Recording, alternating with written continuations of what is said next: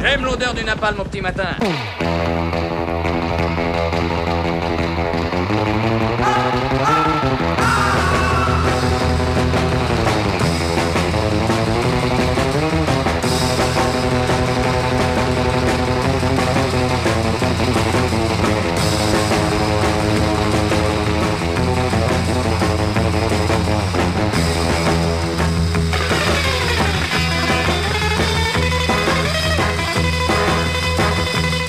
Le 11 novembre 2017 aura donc été en France un samedi comme les autres, même pas un jour férié.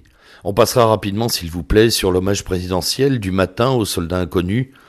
Gestuelle convenue, cérémonie mécanique et insipide, petit théâtre sans âme du pouvoir anarchique, pour évoquer le bilan peu reluisant de ce samedi.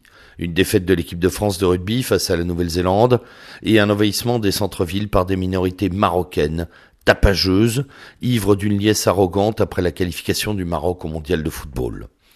Curieuse image d'ailleurs que cette forêt de drapeaux marocains si près de l'Arc de Triomphe, si près du soldat inconnu qui n'a jamais sans doute été aussi seul et inconnu que ce soir-là. Pour le reste, c'est comme si le pays n'avait plus de mémoire, Rien, nulle part. Rien avant le fameux match de rugby. Pas une minute de silence, pas une évocation sur les écrans géants du stade de ces formidables joueurs All Blacks, français, anglais, irlandais, écossais, gallois, australiens ou sud-africains morts au champ d'honneur en 14-18. 144 internationaux de rugby sont morts durant le premier conflit mondial. Tout de même, cela valait bien quelques images. Rien non plus à la télévision en général, mais qui s'en étonne encore, à parler sans sempiternel et mais très émouvants montages d'images colorisées de la Grande Guerre.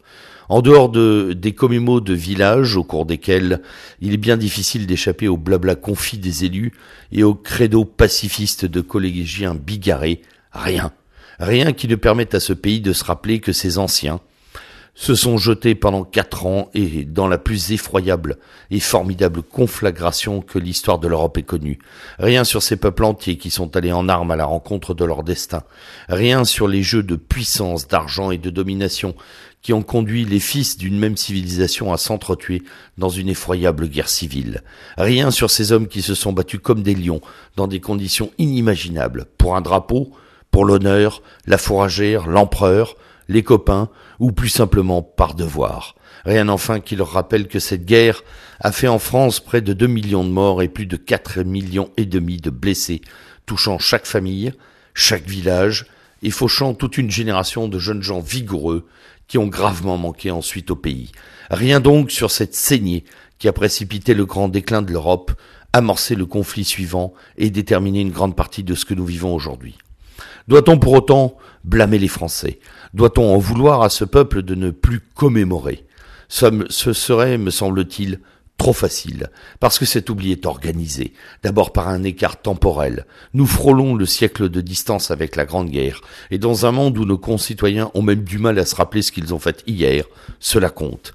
Mais s'il ne s'agissait que de l'action du temps, un vigoureux travail de mémoire contrebalancerait l'oubli. Les Britanniques y parviennent bien, qui, chez qui les étiquettes coquelicots pullulent le 11 novembre alors que le bleuet de boutonnière est impossible à trouver ici.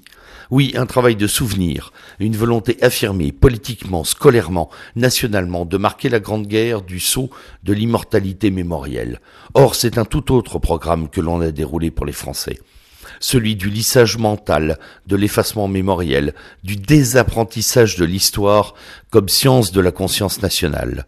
La flamme a été éteinte, Là où il n'y a plus rien à aimer, passez votre chemin, dirait Zarathustra. Oui, mais pour aller où?